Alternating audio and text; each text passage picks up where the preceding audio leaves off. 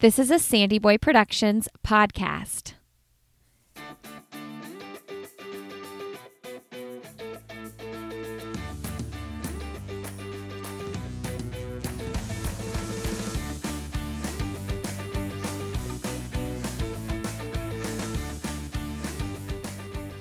Hey, everybody, welcome to I'll Have Another podcast with Lindsey Hein. I'm your host, Lindsey. Thank you so much for being here today. If you're new to the show, welcome. We are so glad you're here. Make sure you check out the other podcasts in our network the Up and Running podcast and the Illuminate podcast, both great shows.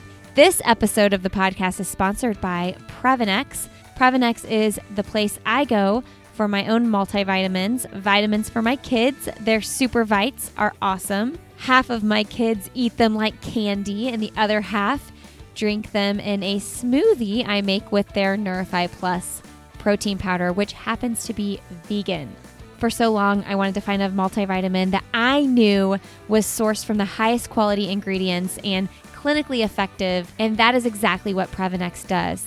If this is something I'm putting into my body every single day, which I am, I want to make sure it's a clean product. And especially if I'm giving it to my kids every single day. Previnex also has a give back program they provide nutrition and hope to children all around the world. Every Previnex purchase you make will provide a bottle of vitamins to a child in need. Okay, friends, you all can save 15% off your first order. You will be hooked, no doubt about it, when you go to Previnex.com. Use the code ANOTHER for 15% off your order. Today, I'm really excited to be talking with Duane Solomon. He just announced his retirement in the sport of running in track and field. He was an 800 meter runner. Duane was a four time U.S. champion in the 800. He ran in the 2008, the 2012 Olympic trials, and in the 2012 Olympics in London, he placed fourth in the fastest race ever. he literally ran the fastest fourth place finish time ever in that race. A world record was set, one of the greatest races of all time. He set a three second PR in that race. That's crazy. A three second PR in the 800. Um, and that PR is 142.82. Holy crap, that's fast. Duane ran for Saucony for several years. He was coached by the legendary Johnny Gray. And now he is a retired runner and pursuing a career in police work. He is working towards becoming a corrections officer. So, quite the career change. We talk about that a little bit in this episode. He's also the father of three boys, and we get to hear how him and his wife met and what their life looks like now. A really fun interview with Duane today.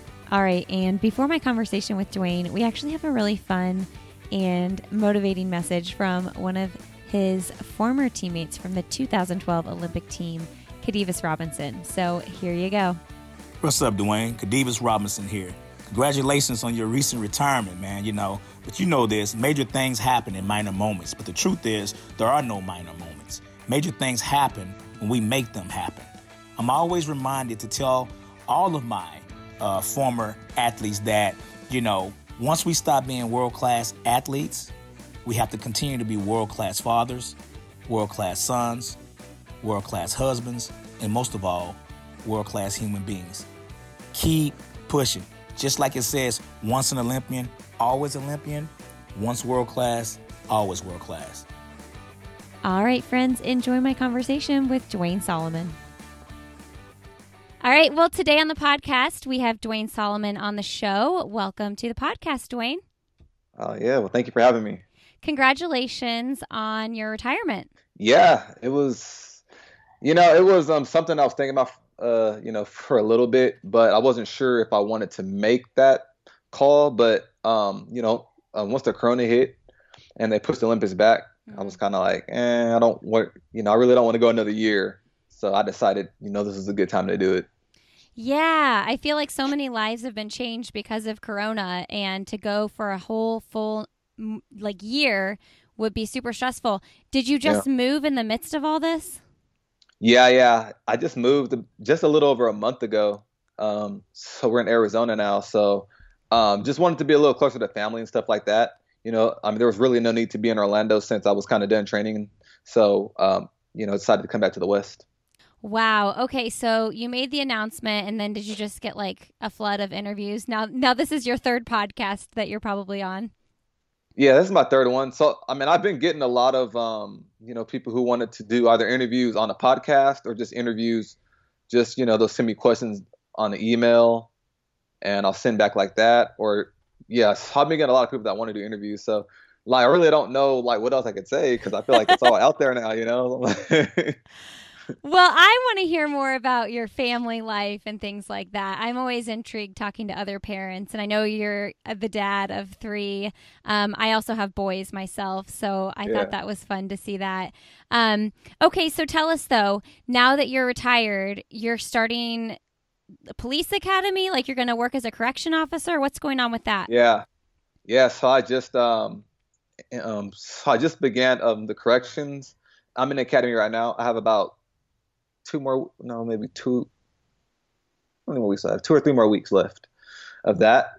Um, so yeah, that's you know kind of something I want to get into. Um, I didn't really want to get into the outside with the police right now mm. with everything going on. It's a little scary, you know. So I figured I would do this. Um, but yeah, you know, I think it's a you know it's a great career and something that I can definitely build up into and see if this is something I want to do long term or maybe um, in a couple years, maybe once everything cools down, I can go onto the outside. Okay, so did you originally though before like what's going on in the world right now in our country right now, did you originally want to be out in the police force in that way? I did. You did. I did. It was either that. Yeah, it was either that, um, the police or be a firefighter. Really? Um, I know I wanted to do something in the law, yeah, um, the law realm. So um, I kind of want to dib you know, dib dab into one of those. And uh, at the end of the day, I picked corrections. Yeah. Where does that come from? I don't know. Um, I mean, my dad works in corrections um, down in Georgia. So I was kind of picking his brain a little bit, you know, see how he likes it. He was a sergeant out there. So uh, I think it's a great career, you know. Um, at, um, at first, I was a little worried. I'm like, it's kind of it's kind of crazy working in a prison, you know. But um, I I mean, I think it's a cool job. I mean, to be honest, I think it's awesome. Yeah, it's such a it's quite the career change. You know, it's yeah. like it's a very drastic change, um, and I feel like a lot of times retired professional runners. What I don't even know what they do, but you know, I know actually. Okay, this is interesting. I was thinking about this when I was prepping for your interview. One of my first interviews was with another 800 meter runner, pro runner, Molly Ludlow, and she also ran for Saucony. Do you remember Molly? Yeah, yeah, I know Molly. Yeah. Yeah. Yeah, really good friend. Yeah. Yeah. So I'm from Indianapolis, and so I actually went to high school with her husband and knew her that way. But um, I had interviewed her. Like she was one of my first pros right when I launched this podcast, and she went on to be a nurse. So yeah. yeah so. no, Molly's really good people. Yeah. Yeah, she is. She's so awesome. Um, well, speaking of that, let's talk about Saucony and running for them. Oh yeah, they were. I mean, man, they were awesome. You know, they were the only um, company that would take me up.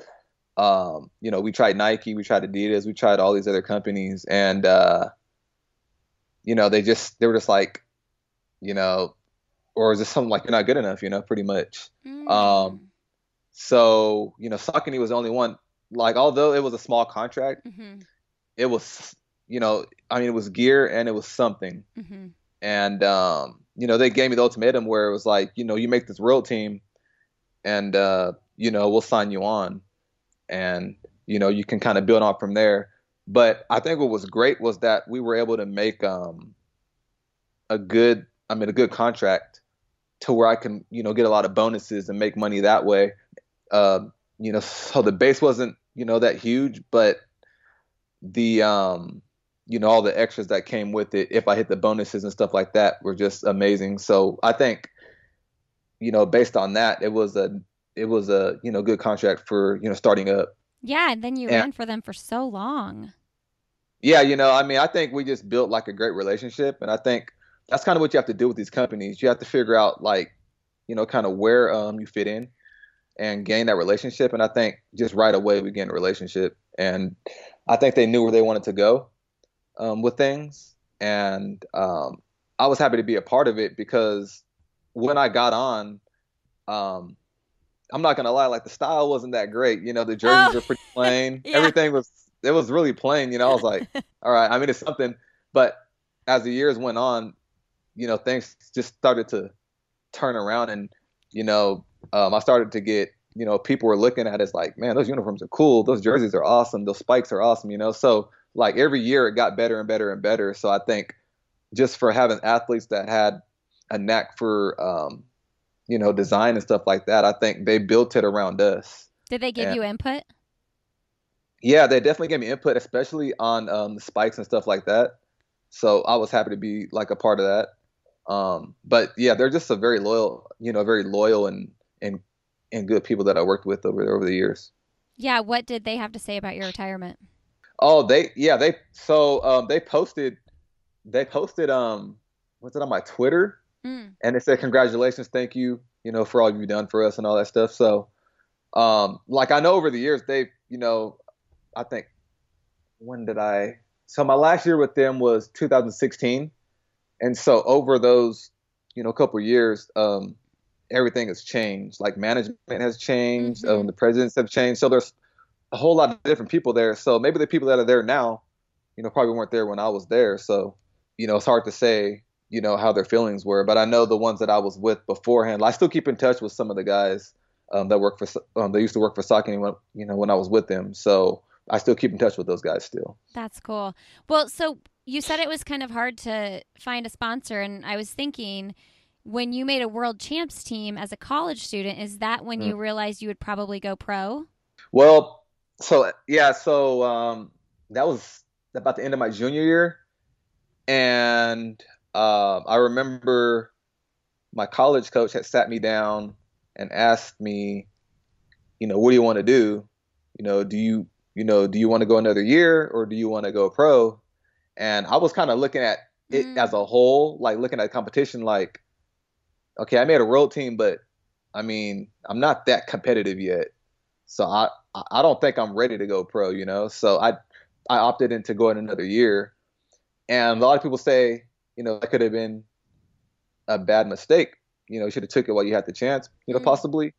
Um, but yeah, they gave me that option, and I I was like, I'm not ready, you know. So that definitely was an option to go pro, but I was I don't think I was ready at all. Wow. And so now you're the third fastest American in the 800 meters Yeah, and an Olympian. yeah. And over all the years, what was the hardest thing about your career? Like, what was the hardest season or phase? Uh, I want to say, man, it must have been after 08. After 08, when I didn't make the team, um, that was that was tough, just because I got so close to it. Yeah, I watched that And- video.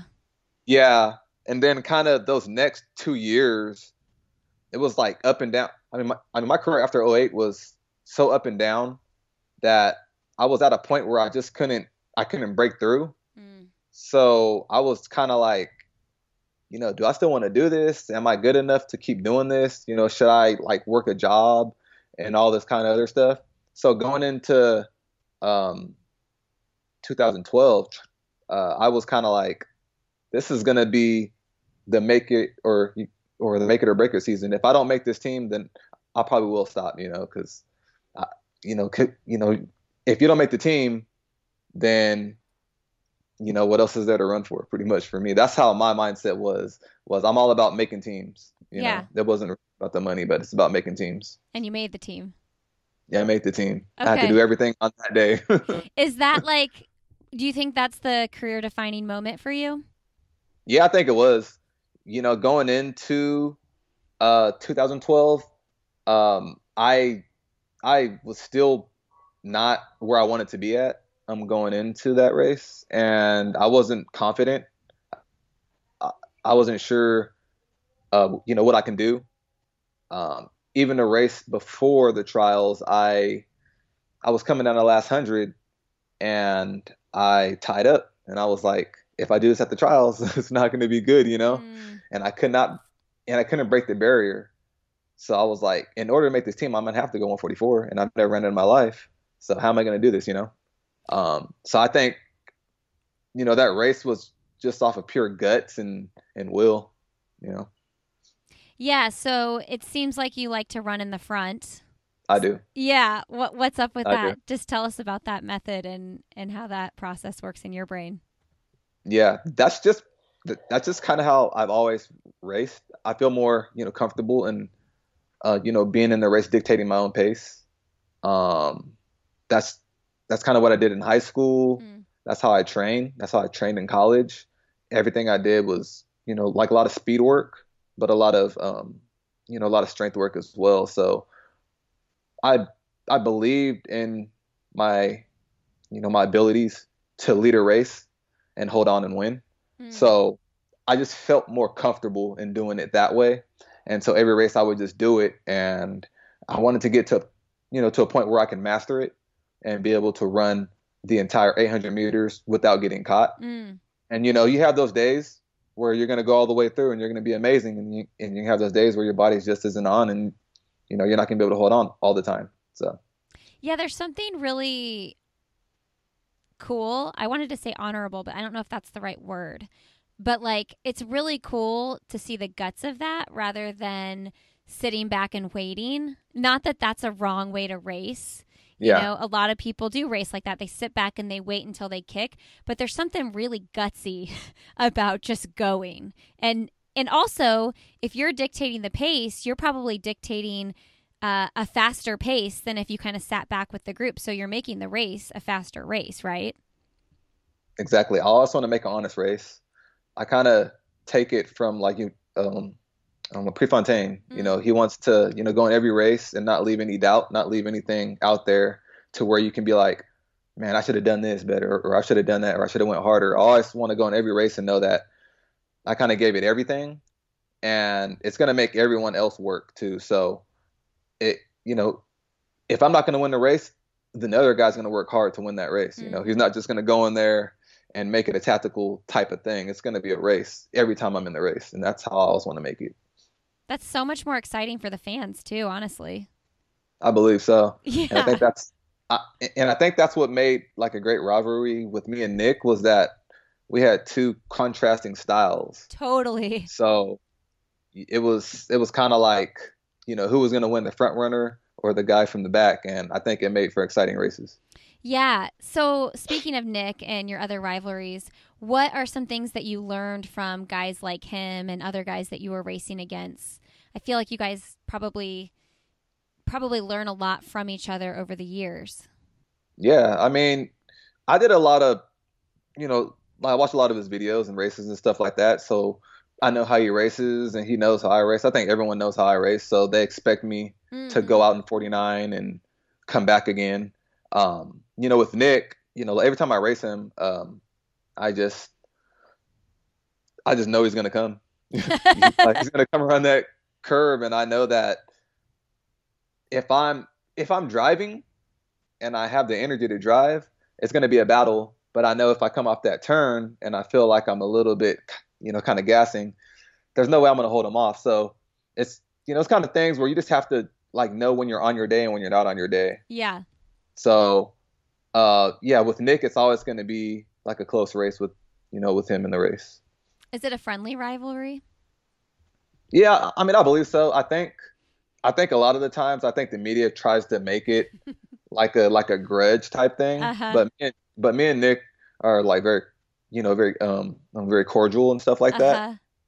I think there was only a couple times where, you know, it was like a little bit of dislike, but other than that, I mean, we're pretty cordial. Yeah. Yeah.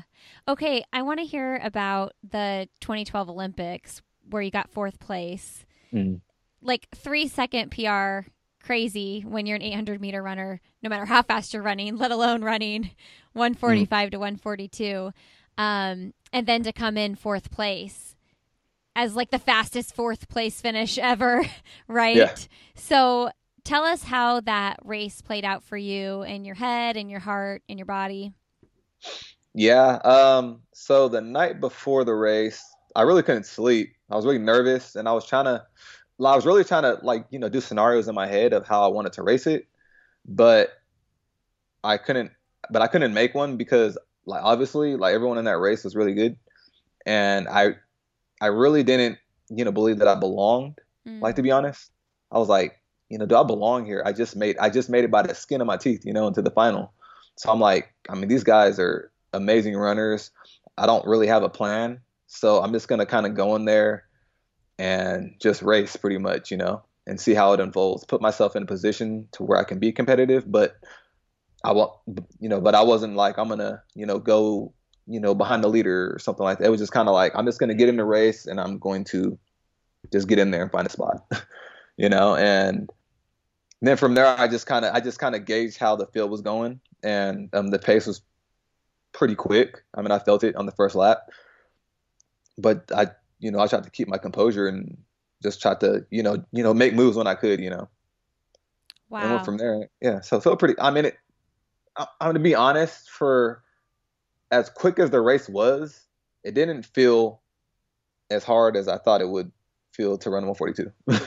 yeah. And yeah. what what a breakthrough. Yeah. That's so fast. it is fast. I never thought it was possible for me to run a 142. 143 I thought would be possible. 142 I could never picture my, myself running 142. Did you ever run 143?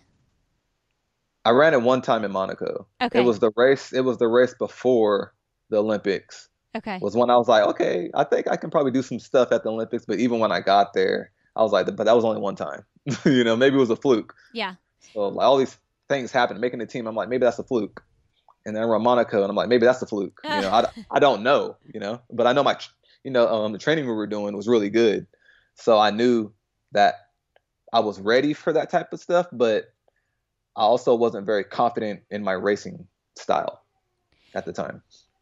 Everybody seems to love that track at Monaco. Monaco's great. Yeah. It's a magic track.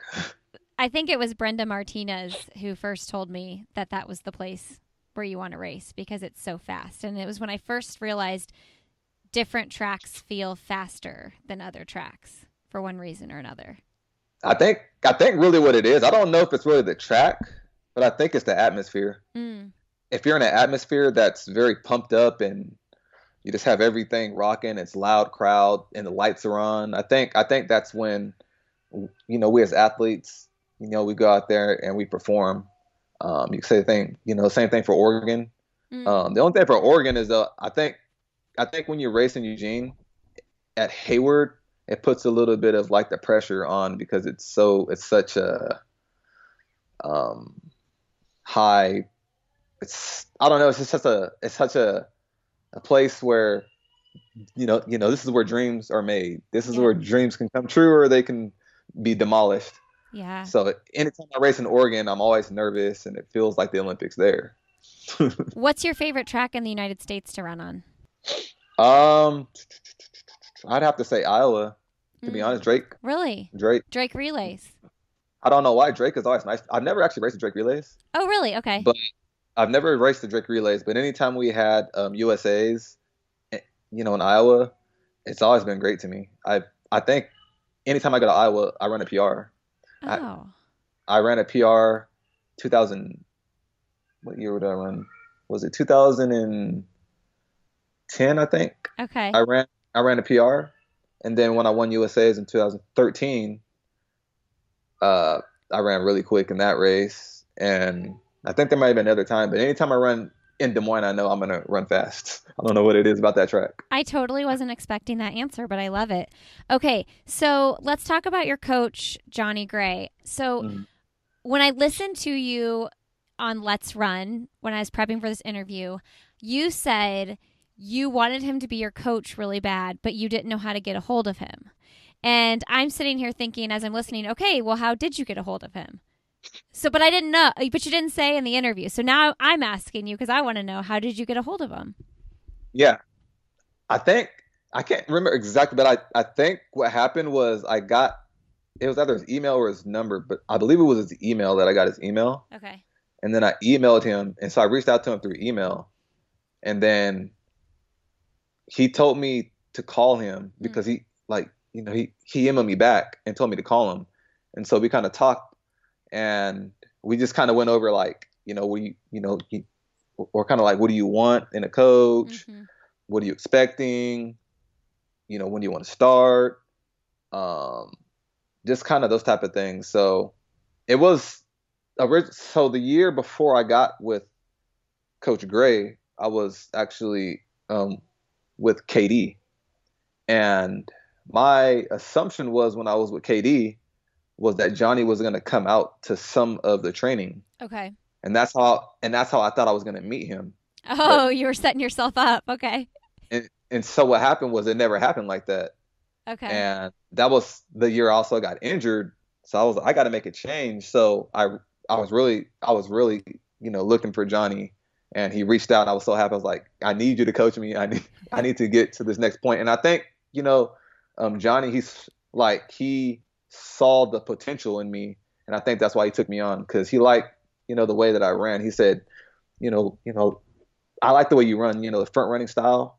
Mm-hmm. I like that style. So you're someone that I can coach, and it'd be easy. So that's kind of how we got on. Was he a front runner back in his day? He was a front runner. He was nothing but a front runner. Really? Yeah. So I think that's why me and him got along so well and we meshed so well because we trained under um, the same method. And um, the training you know coming from college you know to him it was a notch up but it was the same but it was the same still you know. Okay so when you say a notch up as an 800 meter runner a world class 800 meter runner how many yeah. miles a week did you run on an average like in the middle of a big season? So i want to say um let's see, fall, winter, probably average about 65 plus. That's a lot. It is a lot. Um, and then getting into um, the actual track, uh, track season, I'm, I'm going to say like 30, 35 plus maybe, like 35, 35 about that, maybe 35 or 40. Okay. I mean, the thing was, we did a lot of we did a lot of distance running. Mm-hmm. So um, we'd also do, you know, like two a days as well. So we really, like, we added on the mileage, but the mileage wasn't, it wasn't slow. It was a lot of um, quick stuff, you know. Mm-hmm. So I think that helped out a lot uh, with endurance and stuff. Yeah. Hey, everybody, I'm going to thank a sponsor for helping make this show possible, and that is HelloFresh. HelloFresh makes my life easier, and it can definitely make your life easier too. We have tried so many new, fresh recipes through HelloFresh, things that I would never consider or even have thought to make ourselves. Uh, one of my favorite dishes is their Israeli couscous dish. It's so good. And you all can save time and try something a little bit different for dinner too when you try HelloFresh. HelloFresh offers fresh, high quality ingredients every week for a super flavorful experience. Using HelloFresh cuts out stressful meal planning. You don't even have to think about grocery store trips when it shows up at your door. The ingredients are measured and ready to go, and it, there's a very detailed step by step instruction for how to make each recipe. Their service is flexible. You can easily change your delivery days or food preferences and skip a week whenever you want. And I love that they're giving back. HelloFresh has donated over 2.5 million meals to charity in 2019 and this year is stepping up their food donations amid the coronavirus crisis.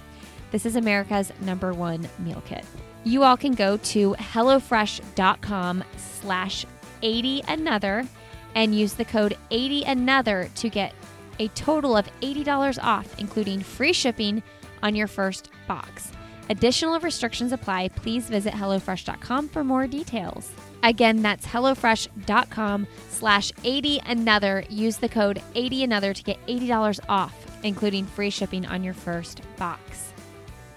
All right, friends, if your feet are looking for some comfort, check out Currex Run Pro insoles, delivering you sensational comfort, optimized motion, helps reduce injuries, and enhanced stability for greater confidence when you run.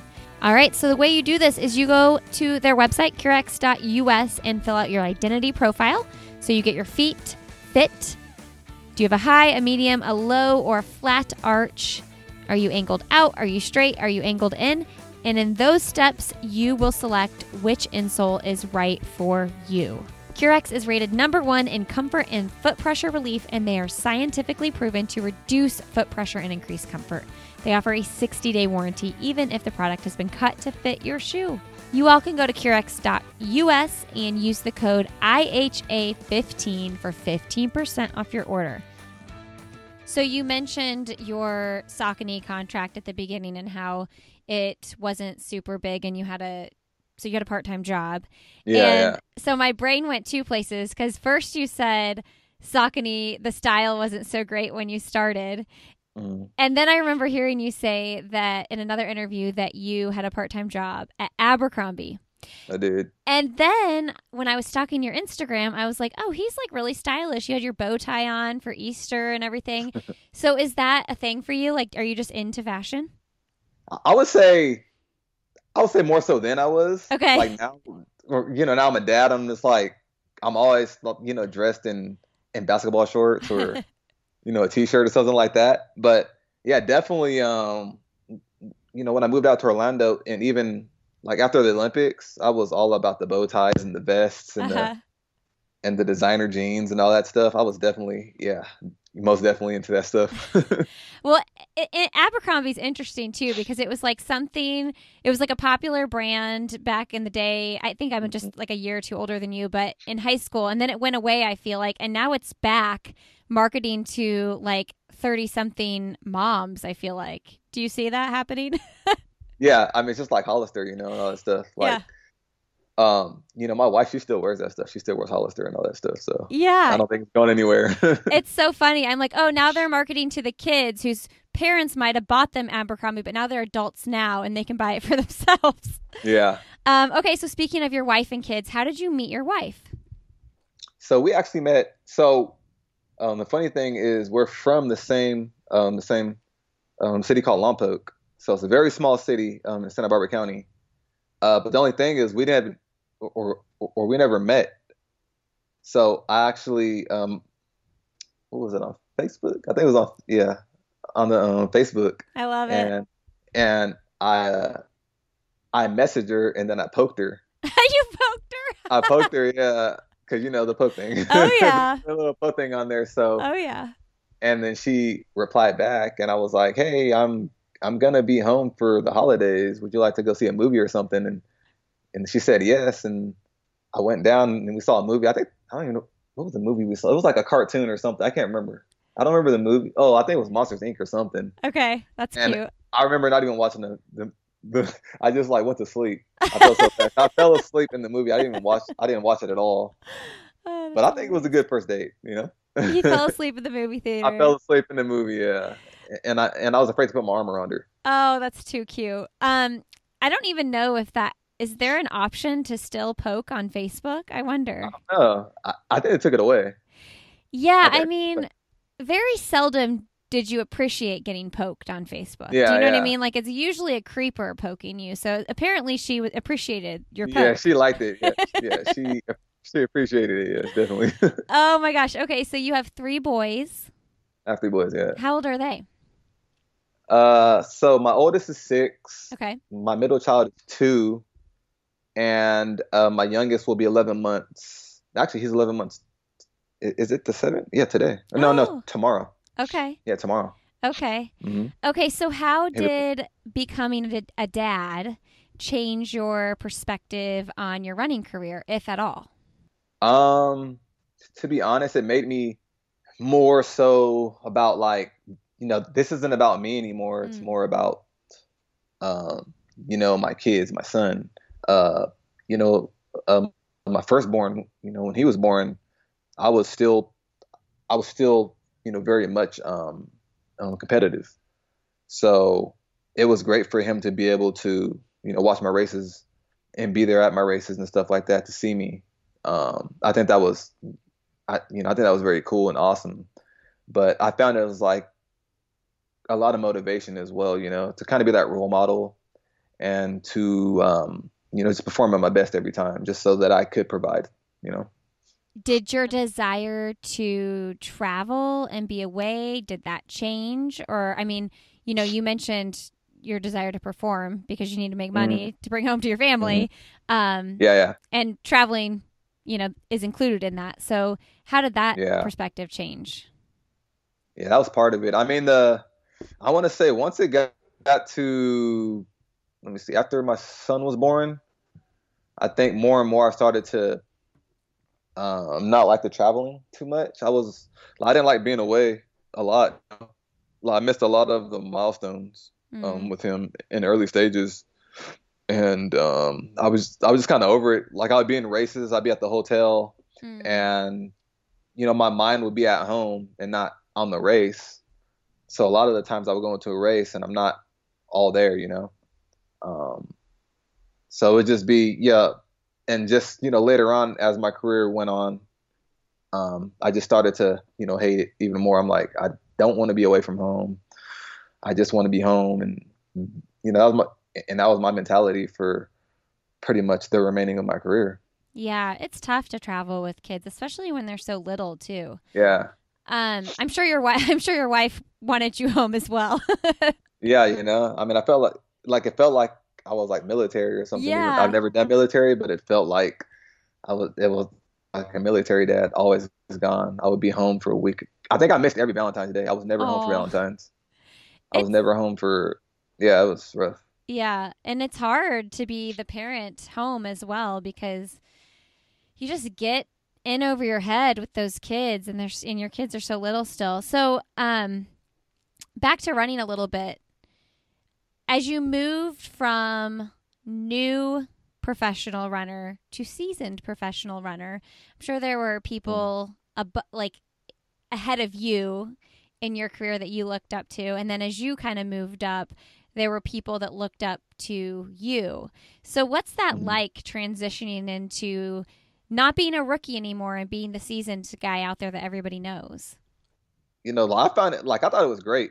You know, knowing that like I made a lot of um, friendships on the track. Like a lot of the guys that I ran with, um, you know, like who were younger than me, um, retired before me, and I was like one of the last ones left. I, you know, out there racing with these guys. So I like I wanted to take it upon myself to kind of um, you know represent for the older guys. You know, Mm, is I you know because I knew Nick wasn't there anymore, so I was like, okay, I'm the last one left mm, you know, you know, you know, see if I can still do this, you know, and um, but you know, I think I think as a you know a runner or as an athlete, you need someone to look up to. You need you need athletes to look up to, and you know, coming in, you know, I looked up to you know Johnny. I looked up to David, um, David, um, what's his name? Krummenacker. There you go, David Krummenacker. Um, who else was there that I was, you know, that I watched? There was a, you know, I was really like I was really more so into the sprinters to be honest. Like I liked like Marion Jones, I like Maurice Greene, Michael Johnson. It was those guys who I, you know, really got me into track. Um, but like Lagat, oh Lagat was one of them. That was probably the main one. You know, Lagat. Um, I remember his commercial when I was in high school and I would just watch it. He had like a shoe commercial and he, so that was you know, I was one of the guys that I watched. El Guerrouj as well. Um, you know, these guys are all are, all guys that I look up to, and so I just hope that I make that impact with you know with the younger generation, you know, who are you know like Donavan's and and those other guys. I hope they can you know kind of take um, you know some of the things that we've done and just apply it to their own careers. Yeah, you mentioned uh, Bernard Lagat, and I heard you say that before one of your big races. I can't remember which one now, but how, oh, before the you made the 2012 Olympic team, Yeah, yeah, and the how he was kind of saying like, "You're gonna make this team," and Yeah. it just like makes me think about the power of like speaking purpose and accomplishments into people before it actually happens because sometimes people just need to hear that. yeah. It was, it was definitely.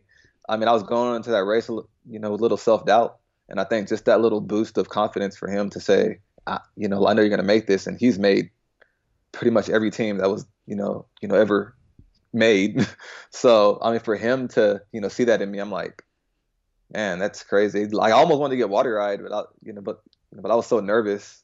But you know, for him to um, say that right when I'm, you know, going to the tent, I was like, man, now I really got to perform because he believes in me. You know, you know, someone believes in me, I love that. so that's what I needed. Did you ever think of like being a 400 guy or a 15 guy at any point in your career? Um, I wouldn't say the quarter too much. I mean, um, like the 1500, I definitely like I thought about it, but I've never really ran it, you know, seriously. I just kind of, I remember uh, um, at SC in college, I would just run it for the dual meet just to get points. Mm.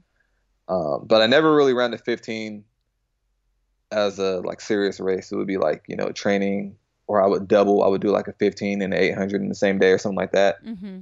Um, yeah, never really. I think I think I just really got you know really comfortable with the eight, and I just you know I figured that was my bread and butter. If you had to do one or the other, though, which would it be? If you had to go up or down? Oh, I would go down for sure. you did say you were inspired sure. by the sprinters. yeah, yeah, I would definitely go down the quarter for sure. Okay, so in your Instagram post when you announced your retirement, you said that running defined you as a person. So what do you mean by that? Um, I think um, before running, I- don't think I had like a purpose. Mm. I don't think I had a purpose in life at all. I didn't know what I wanted to do.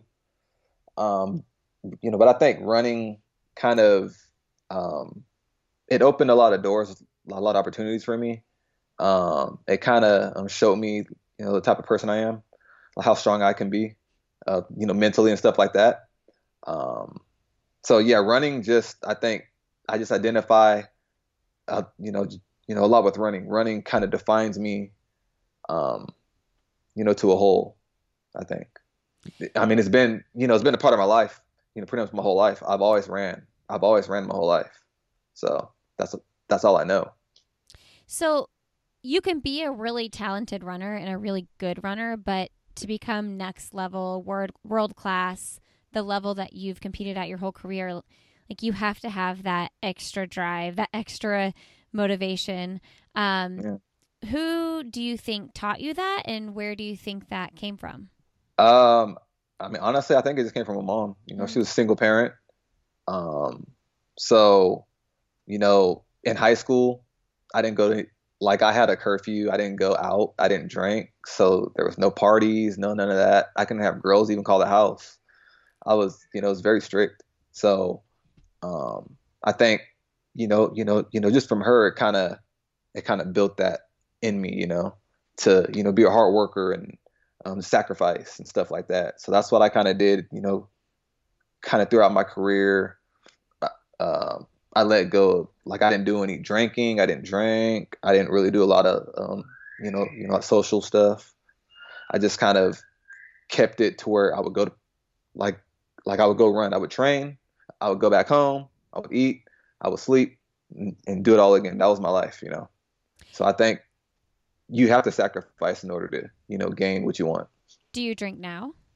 I do not drink still. I, I, I don't Have have, a taste ever? for it. I would take so you know for celebration. I remember, Hmm. I think I think at the Olympics and after the Olympics, I definitely took some you know you know some celebration drinks Mm-hmm. like um, some shots. Yeah. I can't do beer though. I, Yeah. I don't know. I don't like beer. I don't have a taste for it. It's an acquired I don't like taste. alcohol at all. But yeah, it's just you know. Wow, I'm about to start a parenting podcast. It sounds like I need to have your mom on the show. yeah, definitely. like, what did she do to teach you those things? Because that's honestly, as a parent, you and I, we're not there yet. Our kids are so young, but like, that's kind of a a fear like what are my kids going to get into once they're in high school and they're 16 17 and they can make those decisions for themselves so um, what do you think it was about your mom that gave you that kind of like solid ground Well, I mean, she was very open. I mean, she let me kind of do what I wanted. You know, I mean, she never, you know, kind of pushed me into anything. She was like, you know, kind of try whatever you want. So I, I think I started off in karate. I did it for eight years. Uh, did soccer. I did basketball at the Boys and Girls Club. Um, so I just kind of like I did, uh, like a lot of like I always, you know, I tried to keep busy as much as possible and I think that's what kind of kept me out of, you know, you know, doing bad things, you know. Um, so like I found running because you know we did turkey trots mm-hmm. in elementary school, and every year I would win, and I would bring a turkey back, and I could just, and I remember just like the feeling of of like bringing the turkey home and seeing the smile on my mom's face. I was like, I like that. I want to, I want to do that every year, and so every year I would just keep doing that and doing that, and I think I just gained like the liking for winning. You know, Mm. winning like it felt good. You know, and then um, you know, you know everybody loves. They're like, oh man, you won again. You know, it's just you know you get the feeling like man, I'm a winner. You know, and it feels good, and you and you always want that. So, um, yeah, running was always a part of my life, but I think my mom just kind of you know you know she let me choose what I wanted to do, and at at the end of the day, I you know I chose running. Do you, did your siblings run? Uh, my sister does. My Okay. sister runs. Yeah, my brother doesn't run, but my sister does. Does she And run competitively? Uh, for college, she just graduated actually from San Francisco State. Oh, cool. Very Yeah. cool. Is she going pro or is she hanging it up? You know, it's hard to say right now with I mean, It's you know, with everything going on because she didn't really get to have her whole season this year. Yeah. Um, but yeah, I'm, um, she's a hip. I'm a heptathlete. okay. But I think she had aspirations, and she would always kind of ask me, you know, you know, you know, what I need to do, you know, to go pro and stuff like that. So I, I'm not sure kind of where she's at um, with her, you know, one, you know, wanting to keep doing it or not. hmm I mean, I would hope so. You know, I mean, she's really good. Yeah, it's so crazy. So many people that didn't get to finish their seasons. And we talked about this at the start how you decided you were going to retire because it was going to be a whole nother year till the Olympics. How's that sitting with you right in this moment?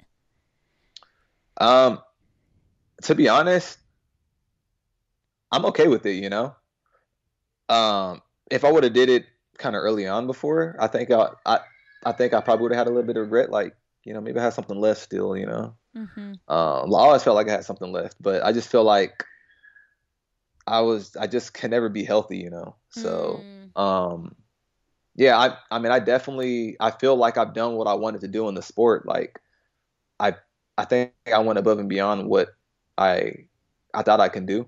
Like i i got to the ultimate goal which was to make the olympics. And i did that you know and i ran good and i ran fast. So i'm like you know it may not be a medal. That was what i really wanted was Oh, to get so a medal. close. but still i'm still happy with my career you know. Yeah, you have, and and I'm sure you've thought about this so much, the fourth place, and you know Mm. not getting that medal. But like, how do you eventually come to ease about that and accept that?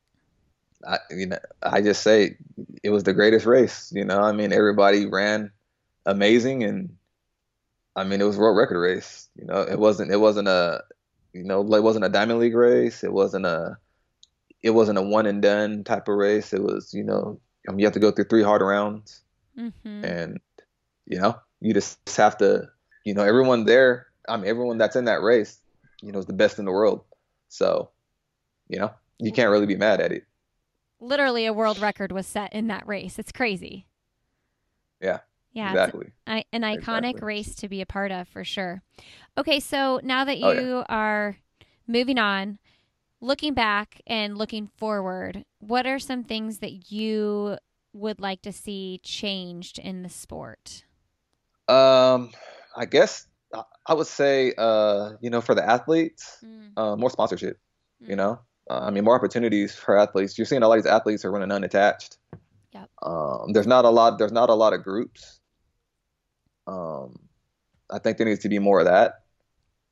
But definitely, yeah, um, definitely uh, more sponsorships and stuff like that. You know, you need more. You can't just be Nike and Adidas.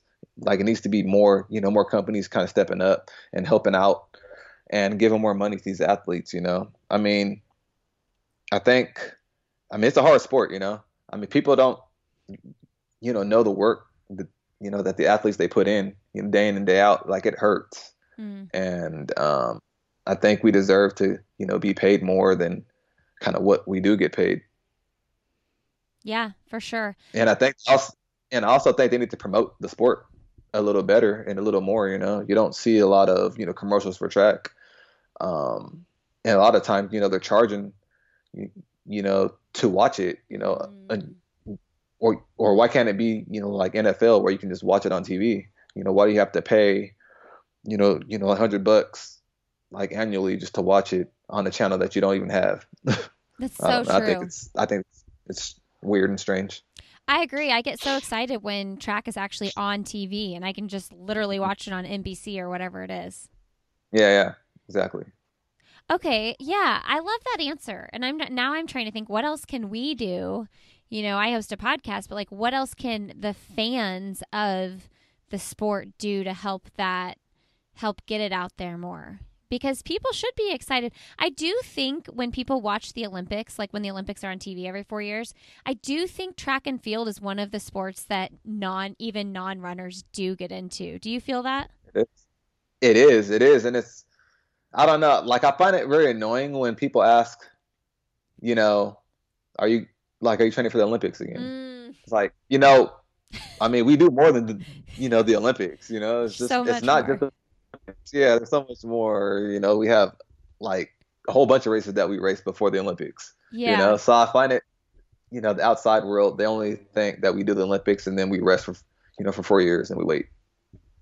Yeah, I'm telling you what, when I started doing this podcast, just the amount that I've learned about world championships and and all the other races, it's no it, it doesn't surprise me that people that don't follow the sport only think about the Olympics because you don't hear about those other races unless you're heavily following LetsRun and you know all FloTrack and all these so- media sources.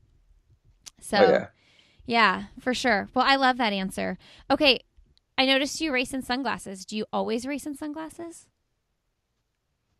I you know I love to race in them because I have very sensitive eyes. Okay. So for one, I mean the sun is very bright on those days, but also when the wind hits my eyes, my eyes water immediately. Hmm. So it's like that. It's it's like that wall of, or it's like the wall of protection for my eyes. And it, and I've been racing in glasses since college days. You know, that's just been my my thing. You know, and it, and it, and I took it onto the pro ranks. You know, it's just or it's just like I feel more comfortable with the shades on, Yeah.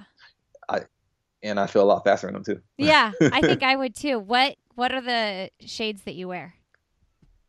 You're the Oakleys. Okay. I would just go with the Oakleys. Yeah, Okay. the Oakleys are my go-tos. Okay, so we're gonna get to end of podcast questions, but I've been thinking about this question. Um, I did like a Fun Friday series recently, and so I'm kind of bringing some of those questions into my interviews, my regular interviews now. Are you into music? I am into music. Okay, so tomorrow you can go to any concert, anywhere, and COVID does not exist. Who do you Mm. see, and where do you go?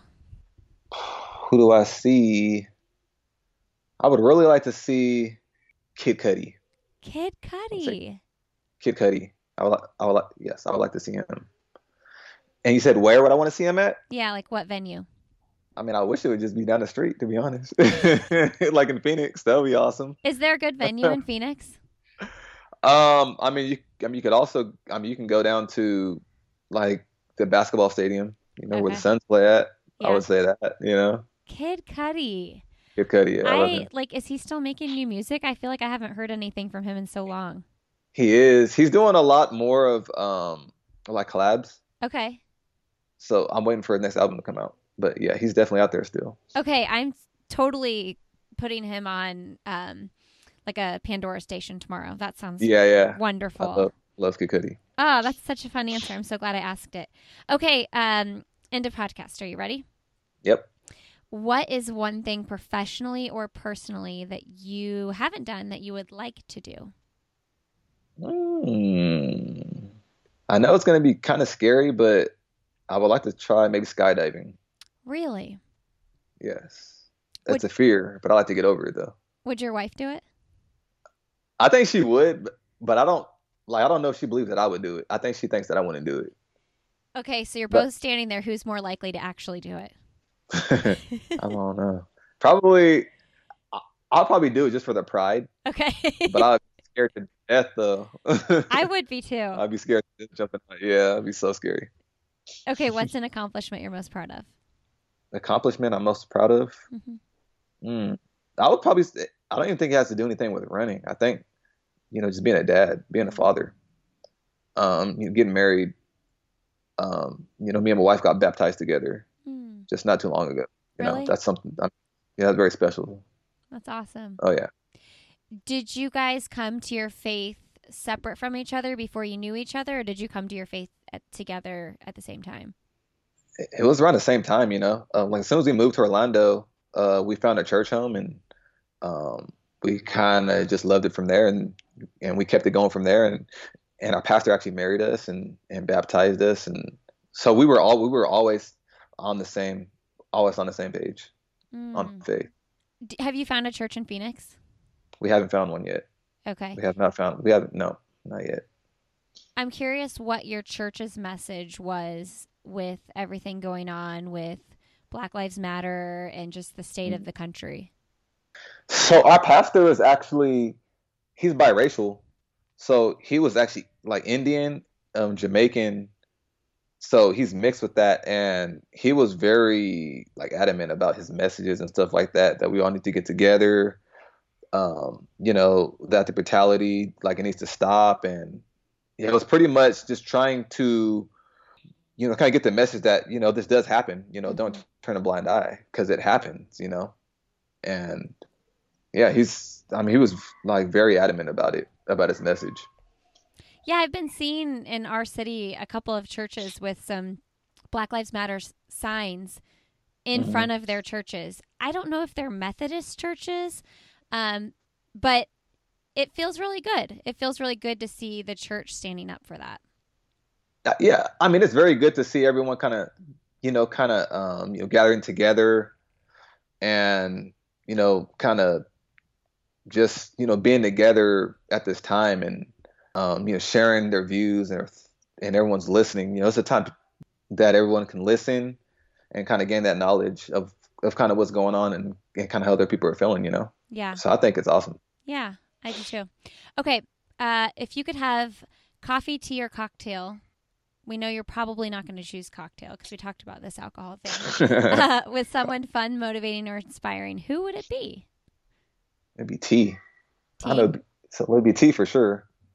Um, hot tea or cold life? tea? Ooh, hot tea. I'm drinking hot tea right now, sleepy time tea. You know, because it's nine yeah, here. yeah. English breakfast tea for sure. Okay. Um, you say who would I like? Who would I have it with? Yeah, dead or alive. That's interesting. Dead or alive? I say fun, motivating, or inspiring. So they can be one, all, or you know, whatever. Mm. Man, I would.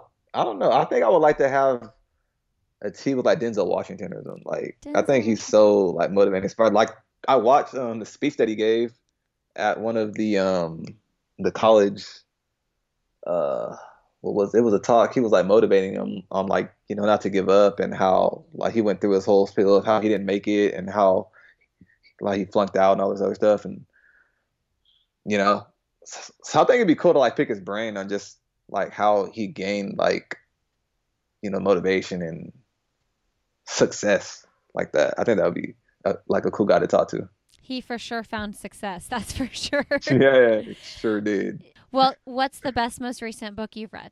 So I I just went down to Sam's Club the other day and I bought um, the Kobe Bryant book. It's oh. a um, um, a hardcore cover. So I'm still yet to read it. I need to find a time where I can actually sit down and read it and not be distracted by my kids. I feel you. But yeah, it's yeah, yeah. So it's a book. It's a book just about his whole life. Um, and it goes it goes from the beginning all the way into the end to where you know, I mean to the death. So it's a pretty long book. So yeah, I think I'll enjoy it. So who was I listening to? I don't know, but wasn't was he writing the book? And was it almost done or something before he died? And then did someone else finish it? Or am I totally getting that wrong? Uh, one of the um, teammates. It was one of the uh, one, one of the teammates. I, I think it was uh, Pau Gasol. I want to say. Okay. Was I think he was one of the guys that was finishing the book. So okay, so but did was did Kobe write some of it before he died? He did. Okay. He did. He had. Yeah, he was writing the book. He was writing the book. Like, okay. Like about his life and it was almost done. That's crazy. That's crazy yeah. that it was in the process. I have to read that. Um, I'm so like, you know, when Kobe Bryant passed away, I was, I'm sure you were too. Everybody was just like, you know, I went in like all these deep rabbit holes, just learning so much about his life. I'm curious yeah. as an athlete, what inspired you most about Kobe Bryant? Um, just his work ethic. You know, I, I really compared him to you know, to Michael Jordan. Mm. Um, I think Kobe when he so right when he came out of high school, like like the first day his jersey came out, I bought it. Mm. I was in I was in I was either in middle school or elementary. I think I was in middle school when the jersey came out, and I, like I already knew he was gonna be great, you know. So I think just his work ethic, you know, he's a hard he's just a hard worker. Just every game you see him in, he's always he's out like he's just always on, you know. It's one of those guys you can watch and he's just like it makes it look easy, you know. Um yeah, he's like a Jordan to me, you know. Um Jordan was my idol growing up when I was younger. And I think once Jordan left, like he was an easy one to go to and say this is my new idol, you know, Mm. cuz Mhm. he plays just like Jordan. He reminds me of Jordan. I I like this guy. Yeah. Did you watch the Jordan series on TV? I watched the Jordan series. Yeah, Yeah. What Oh, did you think? I loved it. It was awesome. You know, uh, like a couple of the things in um um the um the show, like I already knew because I have all the cassettes Mm. of Michael Jordan. So I watched. Um, so I have the cassettes when they won the first championship, um, the second one, the third one. So I've watched all of them, but there was little things in there that I didn't know, like you know the behind the scenes stuff in the locker room, all, all the other things. So it was cool to kind of be like, man, I didn't know that. you know, Yeah. it's it's it's kind of crazy, but it makes for a good story. Yeah, and we're talking about the last dance. I'm sure everybody listening knows. My husband Yeah. was like, the world stopped when that, you know, like nobody could bother him. It, it was the t, you know, he, everybody, all the kids had to be in bed. Every, the Mm. house had to be dark and quiet. It was like the last dance was a big deal here. Um, okay, one more Kobe question because I just remember, you know, those big moments in in um, pop culture. I guess is kind of what you would call it, pop culture. Kobe Mhm. Bryant dying. I remember where I was when I saw it. Do you remember where you were? Yep, I was doing laundry. I was putting a load in, Mm. and um, I think I don't know why I went on my phone and um, I saw on I think it was on Twitter and someone said, "Damn Kobe, R.I.P." Mm. And I'm like, okay, this is a joke. This is okay. That's not funny. So I Mhm. was like, I gotta make sure this is not real. So I went on Google immediately. I'm like, and I typed it, and I typed his name in, and then it came up, and uh, man, I was sad. Like I tried to hold it in. I was just like, all right, I'm gonna do my laundry, and I was trying to go on through the day. I think like you know, kind of 20 minutes in, I just go in the living room, and then my wife comes in. She's like, "You okay?" I'm like, Mm. yeah, I'm good. I'm good. You know, and I just, I just have to cry it out. You know, it's a little bit because it was like it was just very heartbreaking and sad. You know, Did you Just tell very her? Like, did she know when she asked you if you were all right? You had told her. I told her, I told her Mm. um, while I was putting the um um the clothes in the dryer, and she was like, "Are you serious?" And I'm like, "Yeah." And she was like, "Oh, how do you feel?" I'm like, "I'm I'm good." You Mm. know, it's just very shocking. And then I I I like I tried to hide and get away, but she saw me. Yeah. it, was, it was just oh my gosh, it was just sad. Yeah, still. Yeah. I saw the Yes, this is picture. I saw his picture and I was like, wait a minute. Wait, that's Kobe Bryant. No, is that Kobe Bryant? And I like showed Mm. my husband. I'm like, that's Kobe Bryant, right? Like, am I seeing this wrong? It's just, it- yeah, it's it's one of those things that you'll you'll never forget. Okay, you can only watch Yeah. track and field or basketball for the rest of your life. Which do you watch? I'm track and field. I mean, basketball. Like I used to be just basketball, and I wouldn't watch anything else. You know, now so I probably I'll probably watch track and field more so. you know, Really? now, just because.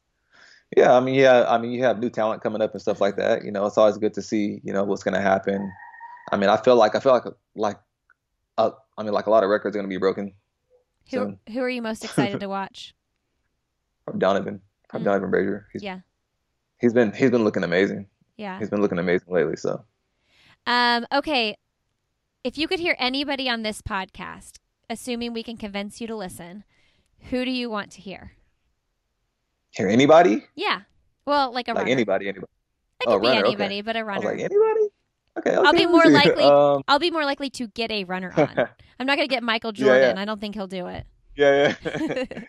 um, So was it like a past runner, or could it be like a I mean, like past runner, or it has to be? I guess it would have to be someone alive because I can't interview someone Yeah, yeah. who's not alive. Well, I would say, I I think it would be cool if you interviewed an um, probably like KD. I think KD would would give a good interview. You know, KD Robinson. Okay. Okay. I think he would give you a good interview. That that guy is, he, he's very knowledgeable. Do you think he'd He's do very it? knowledgeable. I think he would. Okay. I definitely think he would. Yeah. Okay. I love it. Okay. Last question.